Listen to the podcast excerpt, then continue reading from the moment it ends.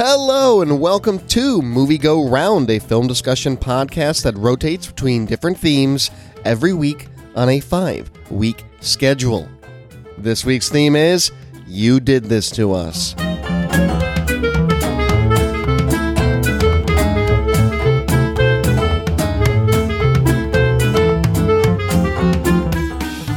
Hello, everybody. My name is Brett Stewart. Joining me, as always, on this wonderful evening, David Luzader. How are you? Uh, man, I'm I'm doing all right. You know, I once lived in a world where I had not seen the movie The Bodyguard, and now I exist in a world after I have seen The Bodyguard, and um, it's a little bleak on this side. It's a little bleak. Yeah, pre and post BG. it's a wonderful So time, really. now- yeah, my life is now in two sections. Yeah, yeah, that's probably a good way to break it down, and that, of course, alludes to what we watched this week. But introducing our other wonderful co-host, Nicole Davis. How are you? I'm good. I watched this last night, and as with so many of the You Did This to Us choices, many times I paused this film and said, How is there, you, know, Yep. an hour and 45 minutes left, an hour and 20 minutes left? How is there Oh. 36 minutes left after we find out who the bad guy of the movie is? Six six oh. minutes into this movie, I paused it and I was like, "How have only like six minutes gone by?" That felt like twenty. but you know i'm i'm equipped to talk about it i have this lovely beverage in front of me that tastes roughly cake batter with rum in it uh, which is my eggnog and that is going to get me through so Well, We that means we, we did watch The Bodyguard, 1992's Bodyguard. There apparently there's some new Bodyguard, like a TV show, and everyone I talked to this week there's thought one on we were watching netflix that. No. Yeah, the one no on and there's a couple of martial arts movies called the bodyguard But the one on Netflix is supposed to well, it's a BBC show that is uh that bought up by Netflix. It's supposed to be very good. Well, this isn't. Uh, and it is the. i wanted to pretend that we thought it was one of the other ones but no we, you we guys knew what it was. We knew No, what we was. knew. We knew. Uh, but you know what? It Came out in 1992. But before I give a, br- a brief rundown of The Bodyguard, I do want to remind folks that if you didn't have an opportunity to vote in this, you did this to us, then you should go on the Facebook and the Twitter and follow us over there. That way you can get updates on those when those lists come out every five weeks. Um, and if you did vote on this, then then you did this to us. That is the name of this segment. Uh, but the movie we're watching, The Bodyguard from 1992, pop singer Rachel Marron has been receiving threatening notes, and her manager hires Frank Farmer, a bodyguard with a reputation for being the best. Frank, haunted by the failure in his past, ruffles Rachel's feathers and those of her entourage by tightening security more than they feel is necessary. Eventually, Frank and Rachel are drawn toward an affair, and she begins to believe his precautions are necessary when the stalker strikes close to home. Is, isn't it fair if, like, no one's. Yeah, I don't I don't understand. Well, I guess because they're he's a client professional, but that's Sure. not yeah. Sure. Now, real quick though, before we go into this dumpster fire and root around, uh, David, you have the opportunity to bring us something that's not this movie next week, and I do. I don't want to forget to mention that next week is a new rotation, new to two. That means myself and Nicole have not seen this movie. What are we watching next week so people can follow along? Yes, so we will be going back in time next week. We will be going back to the year of 1960 and watching The Magnificent Seven. Now, some of you might be saying, oh, wait, isn't that a Chris Pratt movie from like a year or two ago? Uh, you mean the generic Western mo- action movie that probably wasn't very good? Uh, no, this is the original movie that's subsequently based on another movie. Uh, we'll talk about that, I'm sure. But neither of you guys had seen it, and I think it's a great time to dive into some uh, important films of cinema history. So, The Magnificent Seven. Fantastic. I love myself a good 1960s Western. Looking forward to it. Uh, now, by the way, you know who else is a really big 1960s Western fan? Is Kevin Costner. Uh, I learned that. no uh, I know. I learned that through the x ray facts on this Amazon Prime video rental of mine for The Bodyguard because I realized that they had nothing interesting to tell me. So they would just tell me things acting. like Kevin Costner owns a farm, and I was expected to care. Um, and that's kind of like a lot of this movie where I was expected to care. and it's very hard. this movie goes on and on. Well, it doesn't. It doesn't. It doesn't just go on. It's that there's there's nobody likable. There's nobody to really s- attach yourself to in this movie. Uh, Kevin Kevin Costner's Frank Farmer is uh, uh, boring. It's, it's to put it in short. He is Yeah. a wall. Uh, somebody put it in our Slack that just that somebody had called this movie "The Bitch and the Board." Uh, that was me. yeah, I think that's a very apt description of of these people. My God. Yeah, no one in this movie is likable in any capacity. Well- you're you're I mean, no, Henry. Henry's a good dude. Henry. Henry Henry the Is- driver. Yes, I like Henry the Henry. Henry the uh, chauffeur that is taken under the wing of Frank Farmer to really do a lot of things he should get paid a lot more money for. Uh, they build him up like he's going to have this really big moment where he kind of saves the day, and he never really does. no, not at all. Like they make it seem like oh he's like the kind of intelligent one that like that questions things, and so like oh, okay, you know he's learning how to do all these driving things. Like oh, there's going to be a really important driving. scene. Nope, nope, there's not at all. Uh, another character I just want to point out though is Bill. We b- barely ever really see Bill in the latter half of the movie, played by the wonderful Bill Cobbs, who we uh, watched in another podcast lifetime ago in ju- Oh. in uh, It's, Oh. uh, Devane is the character. Demolition Man. Is what I'm thinking Okay. of.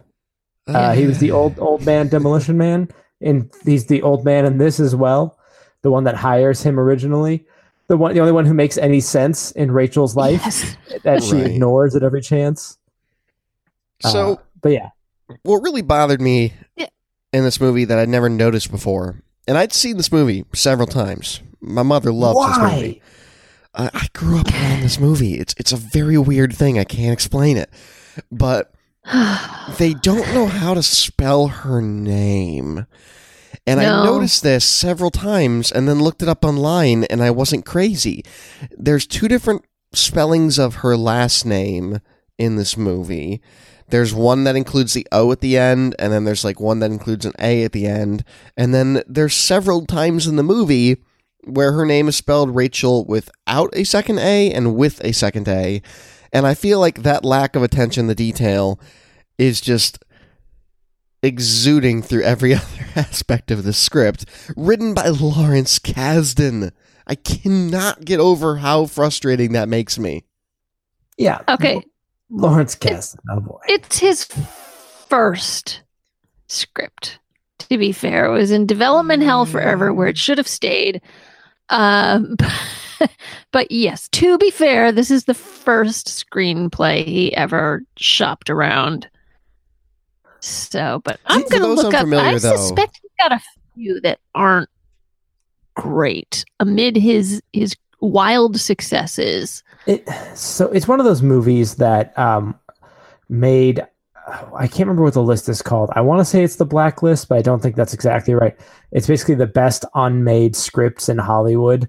Um Yeah, it's the blacklist. is that the blacklist? Yeah, so so, was- yeah.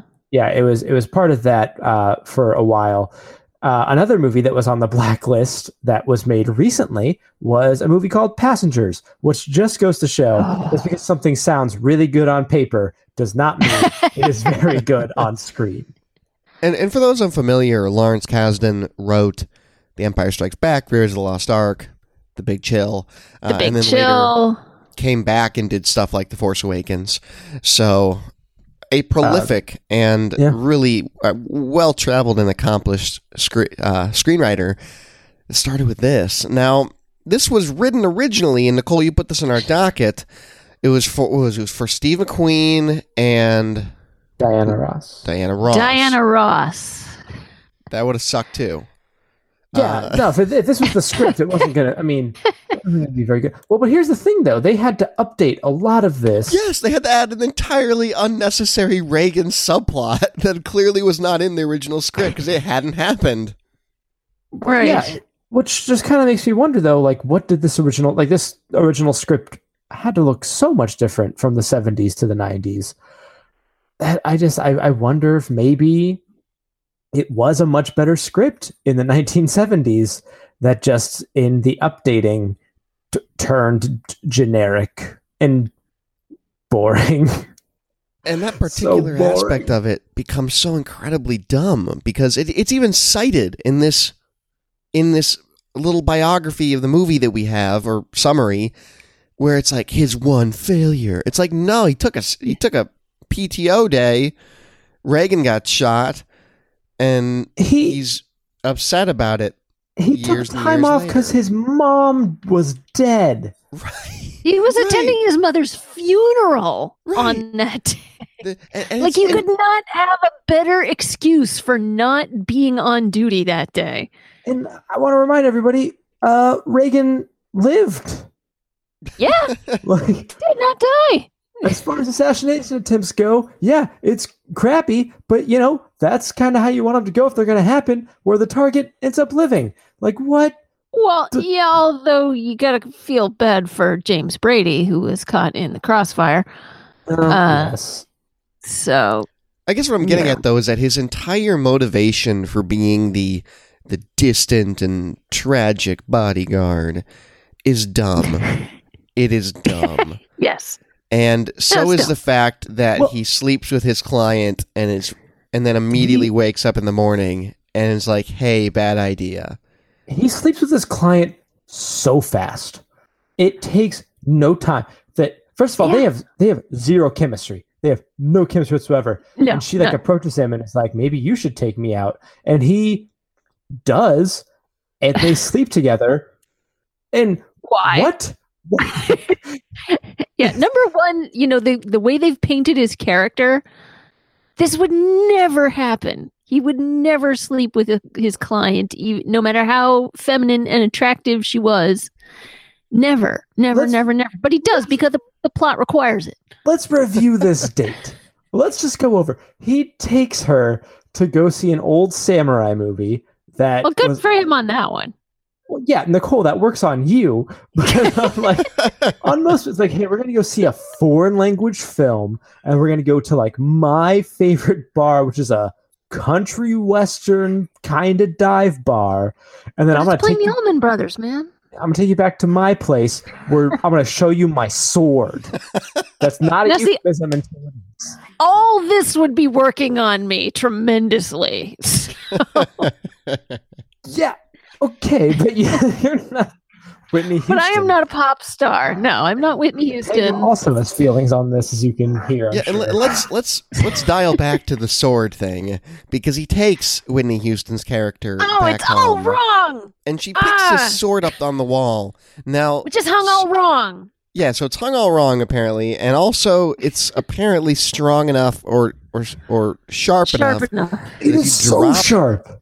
That if you drop a scarf on it, that it will slice the scarf as the scarf falls. Now, first of all, I I know I cannot think of a woman that if you took her scarf and was like, "Hey, watch me do this," Right. she'd be she'd be cool with that. That Right, that scarf like a that bad probably idea. cost like I don't know a thousand dollars because Yeah, people that's just a thousand dollar Hermes scarf, man. You got Second, yeah, and then second, why is she playing around with that thing? What? she puts it. she to doesn't know that it's real. he okay, does. She puts it. She, yeah, she, and she he lets her like put it to his chest, which like if it's that sharp, like it's cutting into him. Like you've like that. Yeah. Sorry, your clothes. That shirt is now ruined because it's now Yeah. got a, a sword stab into it. oh, it was so frustrating to watch that whole Yeah. thing, and it's not. It's uh, terrible foreplay. Yes. We had a back and forth over why does he have one sword in a rack for three? And it's like David called back to Wayne's World where it's like, I don't even have a gun, let alone many guns that would necessitate a rack. Entire rack. If you're not careful, Wayne, one day you're going to lose me. I already lost you. Get the net, guys. I'm just going to redo all of Wayne's right now. That's okay. We can do that. It was a superior movie that came out in the 90s. Did Yep. those movies come out in the same year? That's Oh my what I'm about to Google because I 92? don't. 1992. They both came out in Sounds right. 1992. Mm. Oh, guys, Wayne's World is a better use of your time Yes. than The Bodyguard. Yes. So one more thing believable wanna- chemistry between Oh, definitely. the male Oh and my female leads. We are so. I believe Mike right now. Myers and Tia Carrere much more than I believe Kevin Costner and Whitney Houston. Oh, it's rough. Now, now Whitney Houston's character Rachel doesn't believe that romance either for like three fourths of the movie, every other scene. Um, and this scene we're discussing, where he takes her back and he's like, "Hey, look at my sword." Um, okay. Uh, hey, This is my real house. I'm letting you in to see my vulnerable side. right, and then and then he's all cold and and boring in the morning again. Uh, it's just a nonstop He's- switch. It's it's complete nonstop of like I trust you with my life. I believe you. Something scary happened to me, and then immediately switches to I am going to disregard everything you are trying to do to help me. well, yeah, whole I want to go back for. a s- I want to go back for a sec. At that date, they were at his place, right? Yes. Yeah, was it's like getting ready creepy to do the garden apartment for three thousand dollars a week that he's making.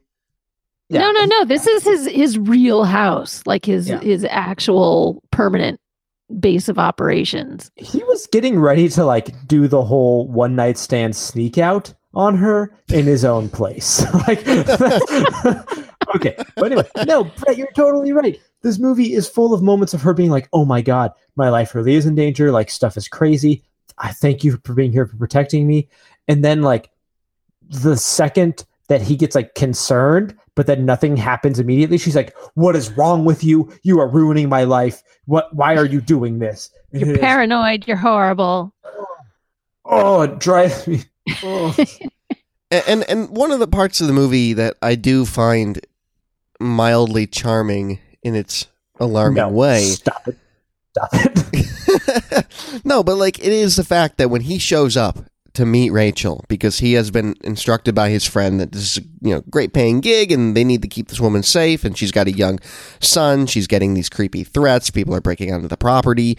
Um, he shows up and says you know hey it's Benjamin Franklin or something. I, I can't remember exactly what name he uses at the gate. And then later comes in and he's John Adams and he's Henry Ford. Uh, he He's- gives yeah, the atomic at number of point, zinc in order to get through the front gate because the security surrounding her is so apocryphally bad. And you must imagine that that probably is like that. And maybe not nowadays, but certainly like during this time period, you probably had like pop stars that didn't take their security seriously nor really understood the value of good security. And it's kind of alarming right off the bat just how easy it is to access her and literally her entire family. Yeah. Yeah. Yep. And she then, runs and then a yeah, and then casual household. yeah, a casual So- household. Everyone's on a first name basis, That's right. as opposed to a Except- household where everyone goes by their surname. Right. Except some dude nobody knows manages to waltz right in, giving four different fake names on his way by, all of whom are famous people. Yeah. So It's it's a real reverse Downton Abbey is what we're looking at here. Uh, I actually have never watched Explain. Downton Abbey, so I have no idea. I'm just, I don't know. He said everybody's on a first name basis, so I was like, oh, that seemed like the opposite of Downton Abbey. Uh, again, never seen it. Uh, probably a better use of my time than this movie. no, the rich people are all on a first name basis, but they call all the poor people by their last names. Uh, all I know is that I really like saying this is a real upstairs downstairs situation in moments where that has absolutely no bearing No. on the actual situation. Now, Yeah, but throughout. Oh, sorry, David. Go ahead. no, it's it's just that initial scene. Every there's okay. I can't keep saying that I was frustrated because I was frustrated the whole movie. But like this, that scene where he first walks into her house and there's like they're shooting a music video or something, and there's like a million people there. I'm like, yeah, she kind of like should get shot just like in this moment of like you don't care at all, and just oh, can we talk about spy, sly, whatever the hell his name is, Sigh. Sigh. The British. Cy Spectre, and there's no way that last name was not chosen for a very specific reason. Oh, no kidding. No, he was he was a Bond villain that accidentally wandered into this movie, and they were just like, "Yeah, keep shooting. Nobody cares." oh, he's so fr- he's like, yeah, no, I'm gonna tell her. It's I'll tell her, and he doesn't tell her for some reason. I was convinced that he was the bad guy for most of the movie because, like, oh, okay, he's trying to get her good publicity or something like that through all Right. of this, or he like secretly hates her, which uh, turns out to be the sister secretly hates her. But just, I hate Sy so much. I hate him. He's useless to the plot, pointless. I hate He's him. horrible. He's a terrible caricature of a character. Yeah, now now David did just bring it up, but the reveals in this movie as we start to learn who is bad and who is not bad and how this is all coming around um are are bad and and shouldn't be because we have a couple different layers here, all of which are kind of bad. First of all, you have the creepy guy, right? The pale skin, Right. long white hair, he's sniffing stuff. there's a lot of uncomfortable sniffing, and he's in love with her. Apparently, no, he's not even in love with her. He's infatuated with her, but also sends her magazine cutout threatening letters. Which was he sending the letters? yeah, he Is was there, sending like a the letters third because person. because they match the paste to him from Oh, the right, right. from the letters, which makes no sense because then once the police find him, they're like, "Well, we can't hold him for anything. All he did was wrote le- letters." Well, the letter said you're going to die. Like Yeah. they're very threatening letters. So this guy is just as soon as we figure out that he's a thing, he's completely discarded and completely irrelevant. We now know the letters are from some creepy dude that apparently doesn't matter. We then find out that the reason Rachel is Well, being hunted down No, let's Oh, go ahead. not let this. The, no, no, we have to bring up what this creepy guy really did, which was break into her house and masturbate on her bed. Like we have to talk about that. Do yeah, we that know? was that was always awkward when I was like nine years old watching this with my mom. Um, it's a really Yeah. weird way to introduce the bad guy to a movie. Duh, just Well, it gets you to take it seriously. This, you know, the guy broke into her house and was let himself be vulnerable enough to accomplish the act where he could get caught at any moment and manage to leave undetected. oh man, I, of all the times to have performance anxiety, right? Oh Uh, but it just it just points to like why the hell was anybody trusting Sy to do anything with her? Because like this, what this guy did was totally gross and weird, and she never found out. Like they kept Yeah. her in the dark. Why? To what purpose does keeping her so in the dark serve? Yeah, if anything, Oh, it you just don't makes her worry increasingly her. more resistant to right because like she's once she does figure out things, she's like has momentary lapses in good judgment, right? Or not even la- lapses of bad judgment that become good for very small periods of time in which she decides that this is important to be protected. And now, if she had known that from the beginning, maybe this wouldn't be as infuriating. But it doesn't even matter. Once, she, I mean, even once she knows, once a boat blows up in front of her that was carrying her child, that could have killed her or her child, or that. First of all, that assassination plot was horribly stupid. Uh, she is like, I trust you so much. You are so right. And then as soon as he's like, Hey, I'm worried that somebody might try to kill you here at the Oscars, uh, and she's like, she suddenly is like, I don't trust you anymore. You made Damn. me paranoid. Damn you. Ever. Never mind that it's totally justified. And by the way, you were right. Somebody is going to try to kill me. But let's back up to why somebody is trying to kill her. Early on in the movie, we're introduced to the to the the jealous sister archetype, right? She's she's the attractive, but like like like basically she has all the things her sister had, right? She's she's she's But just attractive, a she little seems bit less. intelligent, she's just got a little bit less talent perhaps, but can sing. We learn like she's a singer, but she's not the one who made it. Uh, Can her I sister say- made it.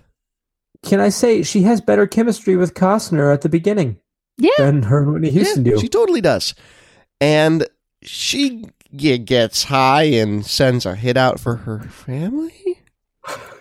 Yeah, she hates her sister so much, she resents her so much that she hired somebody to kill her sister. Right, right, Yeah. but, but let's not gloss over the how she hired somebody to kill her sister, which was she got stoned, went to a bar, and started asking around for assassins. Which, by the way, that's how you get arrested for looking for assassins. Yeah. Yeah, just show up in a random bar in East LA and talk to Armando, who will find Oh yes, Armando. That name, Professional. Armando. and she's connected Ah. with with somebody and she says that she paid him and that he'll she paid No. him enough. She's never connected to him. She just she pays him like through Armando, I think. Yeah, but, but she Right, paid, but she pays indirectly more than pays enough. assassin more than Yeah. enough. Now, how much does an assassin really get paid through like a backroom bar deal that warrants them murdering somebody at the Oscars? Ooh, That seems like a pretty ballsy move. Jeez, I don't know. I have to I have to adjust for inflation here. Um, oof. no, I don't know. Yeah, yeah. Why the? Uh, I get it's the point where she's the most exposed, but also everybody's gonna see you do it. It's such yeah, a trope there's a too. billion people watching. You Yeah. don't think somebody's going to at least notice a, a clue as to the identity of the killer? the way he was doing it, he was standing next to people firing a gun. As soon as that happens, everybody's gonna turn and look at the guy who just very clearly fired a gun. It makes no sense. Makes no sense whatsoever. Him And choosing that, especially trope? since he used to be a bodyguard himself. Yeah. Yeah. All of his So plots he are knows when people are vulnerable. And He was alone in a room with her. yeah, he was alone in the hotel room with her. There's so much. There's his plots are so convoluted and insane. Okay, I'll give a doll full of explosives. Well, that doesn't work. Uh, I'll fill up a a boat with explosives that she might get in. Uh, mm, that doesn't work. I'll shoot her at the Oscars. You were alone in a hotel room where you could have strangled her. You could have stabbed. You could have shot her. You could have pushed her off the balcony. A million different things, and instead you just walk out. Yeah, Yeah, it gets it gets uncomfortably Pink Panthery. Uh, Ugh. that it just all these really elaborate plots to kill her. And what is with the 80s and 90s and the movie ends with the bad guy in the crowd at the Oscars? Because that's like nine different movies. movie- What other movies, Brett? I I had a list here, and I'll find them over. So, There- have I mean, you guys not seen movies where it's like we're at an award show at the end of the movie? Well, yeah, that's well, a, that's I mean, a there's trope. in the line of fire, where there's like this state dinner that the the assassin sneaks into, and you know he actually gets himself an invitation under another name and goes to kill the president at this you know donor dinner. But that's the only other one I can think of off the top of my head where they're in a there's public gathering. there's pop star never stop never stopping uh, in which at an award show you have Conner4Real reuniting uh, with the other members of his band by the way uh, pop star never stop never stopping great movie much better than the bodyguard. Oh yeah, Yeah, i'm just going to list other things you could do with your time that are better than watching the bodyguard. It's a long list. There are Yeah, many. it There- is. but let's delve into some of our other discussion topics. uh, somehow race is never ever mentioned in this movie from Nicole. Yeah, this movie doesn't doesn't open that cookie jar. It's yeah, and I mean this was this was at the time this movie came out, this was lauded as progressive. You know, there's a the the black pop star and the white bodyguard, and they're drawn together and they have this whatever relationship, and race is never, ever, ever, ever, ever brought up in any kind of way whatsoever, ever. And you know, while that was super progressive in the 90s, we're looking back and we're just like, you know, there would be some stuff would come up. you know, there would, it would, yeah take, you know, there's, there's It not a lot of movies where it, no, it influences who people are, it influences their backgrounds, it influences how they relate to other people. And, you know, it's just weird to not mention it at all. at oh, all. it's just weird. And I mean, I'm not saying that you you know, uh, obviously this is not it's so weird that they're having this relationship and it's strange and Right. There, there's there's a lot of weird stuff about their relationship. yeah, there's so much weird stuff about this relationship that has zero to do with race. And apparently, Lawrence Kasdan didn't have any particular race in mind when he wrote it, although he, you know, it was originally intended for Diana Ross and Steve McQueen. And did the script not address it then either, back in the 70s?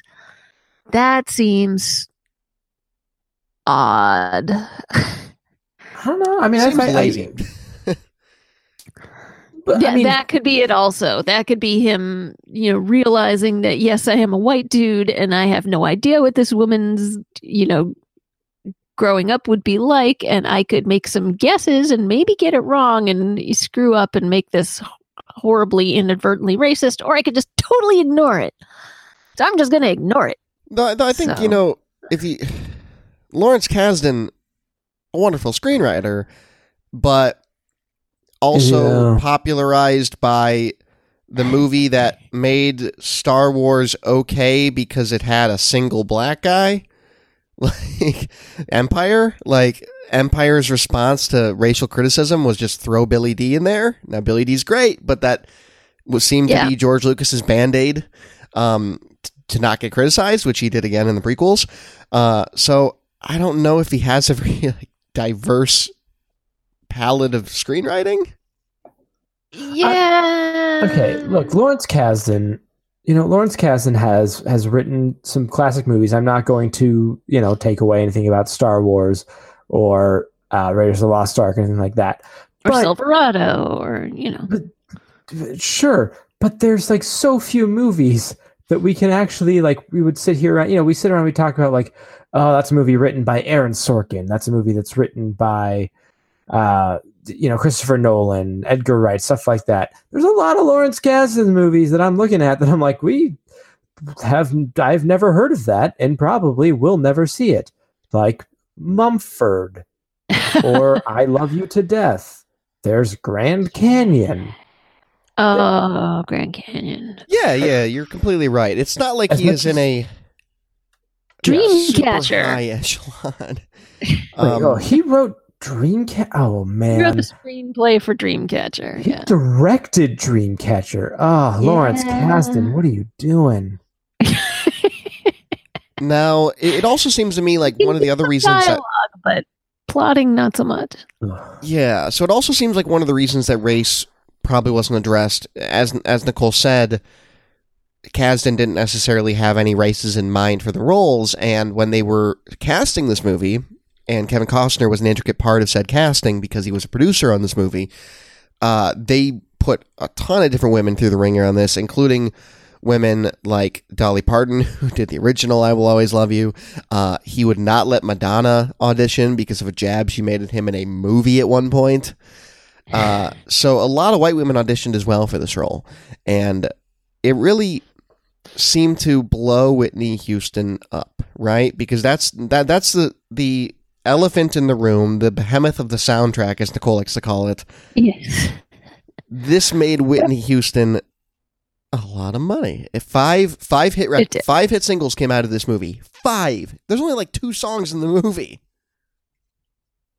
There's no, there's like four songs in the movie that are I mean, there's five total, but I mean there's four that you hear more than once. Uh I was very happy that I Will Always Love You unlike how I remembered it is actually only in the film twice and one of them is a cover by somebody else. Um they save it for the end, but you hear that I I'm going to run to you song like 57 times. Endlessly. Yeah. yeah, uh-huh. Yep. And- and the here's the music thing, like, video I- is, is horrible. It's awful. I hate that music video. Though uh, I would say this is a music video for uh, "I Will Always Love You." It is a two-hour music video, two hours and nine minutes. I, I don't want to say it's, it's not. We're not talking about like oh a movie that's like an hour and fifty minutes. Like no, it's two hours and nine minutes long. And do you feel every second? Yeah. Yeah, you do. No, but and I there are moments in the movie where it cuts to just being a music video. There's at least two scenes in this movie that are just straight up Whitney Houston music videos. Yeah, yeah. I mean, but she was at this point in her career, she was already a huge star. Yeah. That So that's I- one of the reasons she was cast, I'm sure, is like, I- you know, we how big of a star can we get to be in this movie? It also had to be a nice ego stroke of like in this movie you're gonna be you're gonna be acting as an actress who is so good she's nominated for best actress. Just like I'm sure they told her she would probably be. Uh, This was her first acting job, by the way. Um, Can the you tell? scene, yeah, the scene in the club where her fans almost murder her Yeah. is insane. Yeah.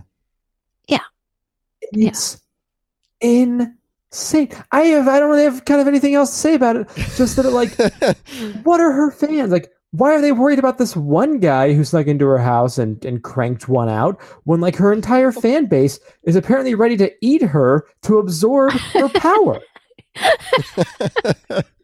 That was Yeah, not, and- that was one step away from that happening. Yeah. And every time he sees things starting to get out of hand and he like heads toward the stage, she puts her hands up like she's doing stop in the name of love. Right. And She's like, no, no, like, this is usual. This like, happens. it out like she's stopping traffic.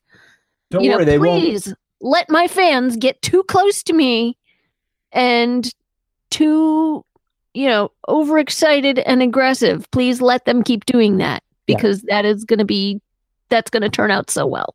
Don't worry, they won't kill me. They'll just drink about two pints of my blood and then they'll be satiated. It's the ritual. but now no no I, we were talking a bit about this Oh. in in our slack when all of us were kind of watching this movie on roughly around the same time and uh, at first i was like oh wow whitney houston looks really great here and then nicole was like yeah but like look close and i started looking kind of close and i was like oh yeah she looks tired um and this seems like it was maybe during and then slightly before she really hit a spiral in her life in terms of drug use. And there's something sad historically about this movie to me, I think, because Whitney Houston is so beloved amongst pop music fans. And this is like a a really crappy movie to try to capture somebody that did have quite a bit of talent and Uh, yeah, so she during this time, um, she was getting close to marrying Bobby Brown. They got married in, Oh. in uh, July of '92. So while they were filming it, uh, also she uh, told Barbara Walters that she had a miscarriage while working on this film. yikes yikes Yeah. Um, and, and and the thing I really find weird about this movie is like I don't think it's any of her best work in terms of music. I really don't. In fact, I Nicole alluded to this earlier for us, but her cover of "I Will Always Love You," I've never understood the appeal of it because it is so melodramatic and so orchestrally intense that it strips Dolly Parton's original song of the emotion and the purity of what Dolly was singing. And I because just a lot of don't- Yeah. people have not heard the Dolly Parton version. Yeah, Dolly's version is is sweet and sad and plaintive, and you really feel, you know, the this sadness over a love that she just knows isn't going to work out, but she doesn't wish him ill, and you know, she really hopes his life goes well, and but she still loves him, and she always will, and you know, so that's that's what that song is about and it turns into this huge massive melodramatic declaration of love to the world with an orchestra and like fireworks and howitzers and you know it's just it gets like bananas. Phil Spectored up in a way without Phil Spector. yeah uh, yeah it's just overdone it's way overdone and she's at least in the version that's in the movie the way that i heard it in the sound through my tv she's off key a couple times in that she Is. song She is, and it's and it's so schmaltzy. I just I can't get into it. Now, question, quick diversion here. Would Yeah. Dollywood be the greatest experience ever, or would it be miserable? because I was reminded never today of how much I love Dolly. Dollywood's still there. You can go. I Yeah, think. it's, It's- it's still yeah, there. no, it's- Opened it's in still there. 1961. Oh my god. I kind of want to go now its Dollywood. its operating season is apparently March to January, so you got to get on there because uh, they're going to be closing up shop before too long. Ah. Yeah, yeah. So um, a a recommendation, and Nicole gave this to David and I last week. Uh, go listen to her version of this song. It's it's stronger, and at least in my opinion. And I just I don't know. I there's something about the Whitney Houston part of this movie that just makes me very sad. Um, maybe part of that is like it's in the public conscience this last year because her family had a very public fight with Pusha T and Kanye West over the use of photos from her hotel rooms around the time she died. So like it, she's kind of back in the cultural conversation in that regard in not so positive of a light. That's crazy. Yeah, it's it's sad, and I think that it's sad that this is the movie that exists to be the time capsule of her music. Um, But to pull us to pull us out of that, uh, let's take a look at our discussion topics here. Uh, quote: Do you want to know why I behave that way? I know why. Do we? From Nicole. Who said that? It's after the club thing. Frank gets her, sweeps her off her feet in the club, and oh, and a tremendously manly rescue swoops in with a fire extinguisher, clocks some dude, sweeps Rachel off her feet, boots several people in the face. Oh, gets he is a, out of the he assaults he assaults so many people in this movie. He really does. Yeah. Yeah, Well, well, to be he, he's got one concern for the safety of one person, nobody else, just her. To be fair, in that scene, he did interrupt the ritual in which they would all uh, gain eternal Oh, youth by true. by drinking her blood. But then he said, "Why do they say the line that were said?" Oh, so he t- he like brings her home and she checks on her son and then he tucks her into bed while she's still fully dressed and in all her makeup and she's going to be so broken out in the morning. and you know, she looks at him and she whispers, you know, "Don't you want to know why I behave that way?" And he says, "I know why." And I'm just like, "Wait, we do?" And- But keep in mind that like this is a familial thing, the really stupid, almost rhetorical question. Because yes. the sister, when he finds out the sister ordered a hit on Rachel, she's like, Yeah. Don't you want to know why I did it? Well, Yeah. you don't like your sister. That's why you right, did it's it. super. It's super obvious because you want your sister to be killed. Yeah, she has everything and you have nothing. So Yeah, I get it. look, It's I. I I understand being in someone's shadow is actually pretty difficult and all that, but I'll take that sister's life. I'll live in Or, that. Live you that know, bank your money, quit your job, and go do something else. I don't think the sister was working. I think she was just No, living she off. was, Of, she was like She was a music officially her producer, a- secretary allegedly. and a couple other things.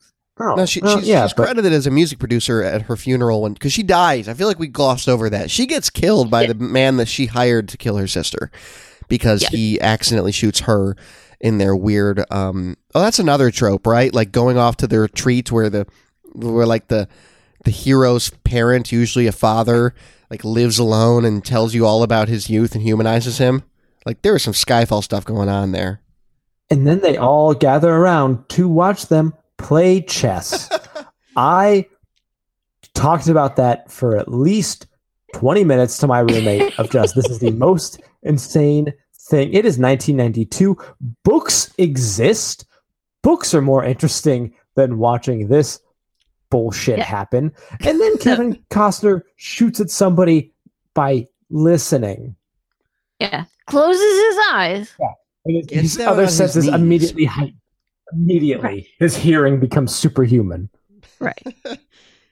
right. Which Except not must quite have so, happened because he when he, misses jumped every out shot. the window. yeah, he misses. like it actually it actually seems to me in the pursuit at the father's house when they're all in the mountains in a mountain house and the killer comes and kills the sister it seems to me like that would have been the easiest time to capture him because how is he getting away it seems like he kind of just gives up on chasing him I don't Well, know. He gets in the car and drives away.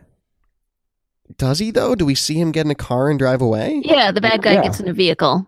Oh, okay. Sh- sure. Though I mean, sure. I don't. I guess he was only paid to kill the one person, but it's like yeah, uh, I guess he probably got confused and thought that was her. oh, they look very similar. he That's met totally what it is. But we find out later that he'd met her. right. So he couldn't have. I think he just was killing somebody who was in his way and didn't, you know, ironically did not know that this was the person who had hired him. You just you you you shoot everybody in the house. You pin it on the Yeah. dog. This guy is real amateur. Poor Oh, what a great dog, by the way. The That dog, dog in this the- movie The dog was the best. is two trained dogs to in sit this by the by the door of Rachel's bedroom. Both dogs were the best. Actually, I will agree. There's two really great dogs. Yeah. Now, this is not the first time that we have seen a stoic, mysterious figure as the hero as No. the hero of our movie. There's also Yeah. Ryan Gosling in Drive, which we had watched on the show as well. Now, Nicole put in our doc how to portray emotion by actually moving muscles in your face. I think it's because Kevin Costner's face is made out of a burlap sack. Well, here's here's the thing, and I know I, it. Brett, you're not wrong. He is Leatherface, uh, but I, I will I will say I am in the minority here in the way of I don't think that Ryan Gosling is emoting in Drive. I think Ryan Gosling is equally as boring in Drive as Kevin Costner Yes, is in I- this movie. I recall that we disagreed on that point. Yes, yes. You know, Just had to say it to again. me, to me, it was a there was a clear compare con, compare and contrast to be made between Kevin Costner not really keep showing any emotion on his face and Ryan Gosling being able to show emotion on his face without really saying a whole lot. And it's just you know, Kevin Costner, he's he's got a he can have a very good dry delivery of dialogue. You know, he gets to do it a couple times in this movie. He actually gets to say some witty things in a in a dry, witty manner, and they are thus amusing. Um, but he's not great at conveying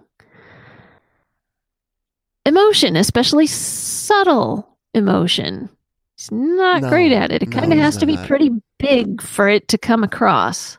Yeah, I I'm trying to think of what's a movie I really like Kevin Costner in. I was about to say the movies that Kevin Costner is best in are vanity projects that he produces about how much he loves baseball.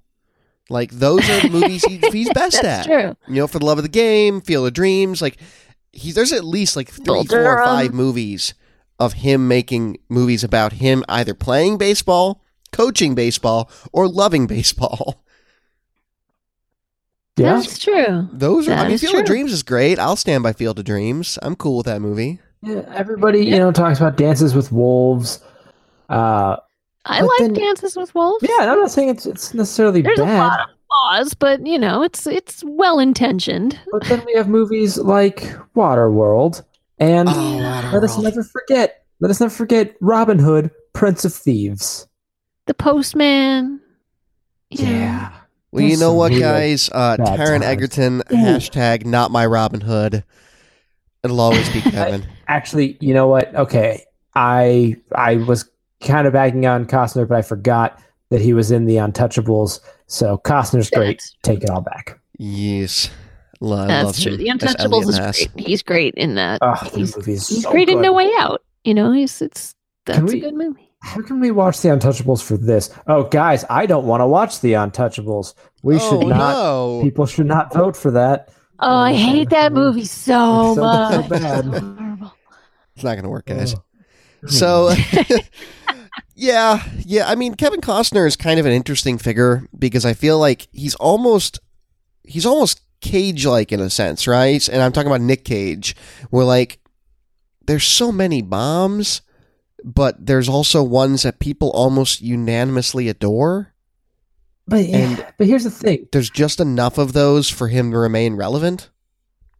Yeah, but here's the thing. Like when, when Kevin Costner is like, oh, it's a like it's a Kevin Costner movie. It's going to be serious or over serious. it's a Nick Cage movie. Oh, it's gonna be bananas. Even if it's bad, I'm gonna have a good time being like, what did I just watch? When Oh, Kevin I forgot. Costner He's also Batman dad, or no, Superman dad. he was his, new Jonathan Kent. Um, but like if, if, if we're talking about bad Kevin Costner movies, you know, if I if I had to watch this or Pay the Ghost again, I would kill myself. Third option, snuck it out. Uh, but if it really came down to it, I would rewatch Pay the Ghost because at least I could laugh at that. Would you watch this over shorter. JFK? Ah, I've Because never I'm seen sorry, but I don't understand the love for JFK. Uh, That's another thing. That- you know, I take it half back. an hour It- of it either has to be a six hour baseball movie time. Either has to be a baseball movie or a movie tangentially related to JFK because he's in like three of those, except never playing. Oh, that's JFK. true. Uh, I really dislike Oliver Stone. Um, political movies. Just throwing that out there. So you so you just like Oliver Stone movies? I mean, I don't I don't. There's nothing really left. I don't know what you want. I That, thought uh, Snowden was fun. Uh, That's a political movie. Political. no, I, I, I, by that I mean presidential Oliver Stone movies. All right, those are very different things. Hmm. Yeah. okay. Uh, Yeah. The Bodyguard. You guys did it to us. We watched it. Uh, I don't think it stands the test of time particularly well. No, if you want to watch a, a, a movie that plays around with this, or a, uh, sorry, uh, something much shorter, it's a TV show that plays around with this in the best kind of ways. Uh, Simpsons season ten, uh, episode nine, married to the mob. Homer becomes a bodyguard. Uh, and it features probably the best rendition of the whole uh, "I will always love you" Oh, joke. And then uh, when he saves Mark Hamill in this movie is very similar to when he saves Whitney Houston, but just better because it's Mark Hamill in a Simpsons episode. so you know that's a better use of your 22 minutes. True. It's a lot shorter.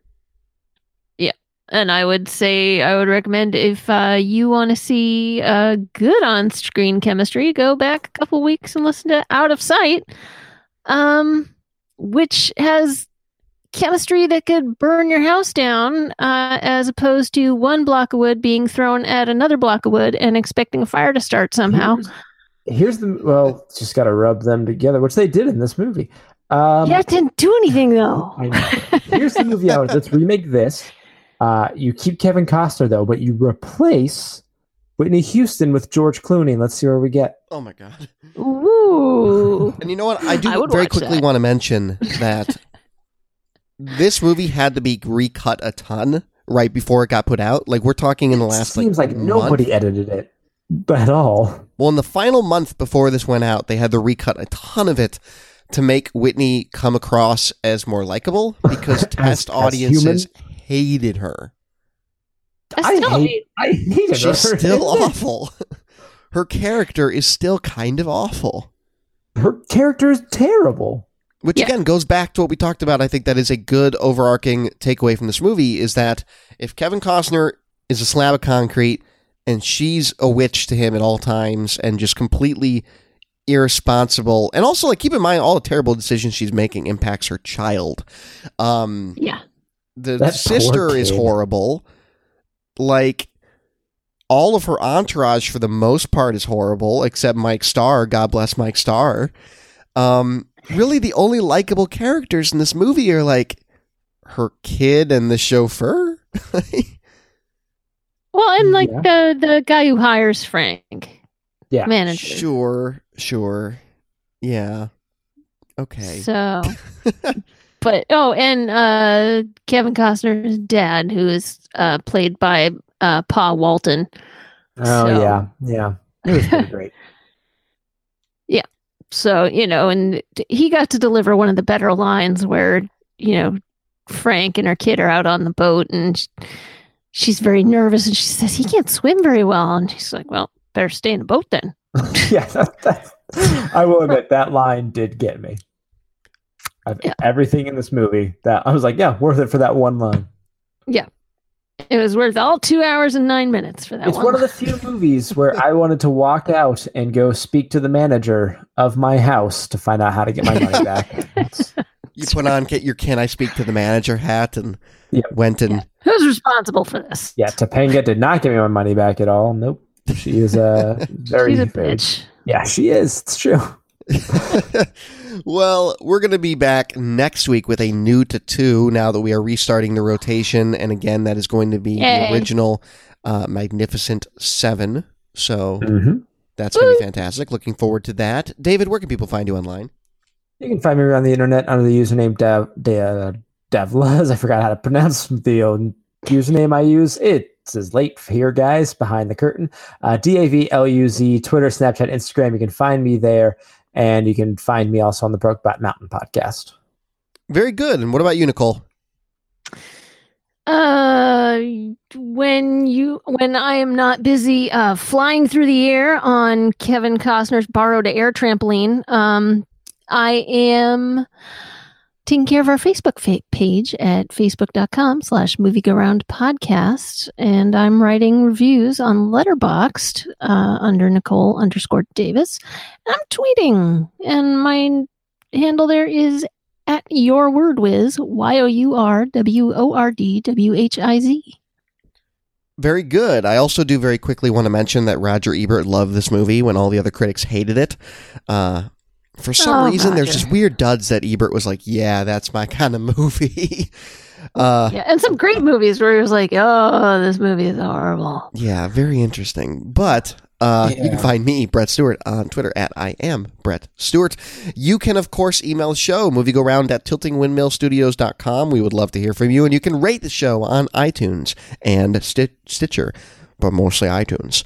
So check it out over there to help grow our audience and get more people voting on weeks like this. So it gets increasingly more interesting and more terrible as we have to watch movies like The Bodyguard. Uh, but that's going to do it for myself, David, and Nicole. We'll be back next week with the original Magnificent Seven.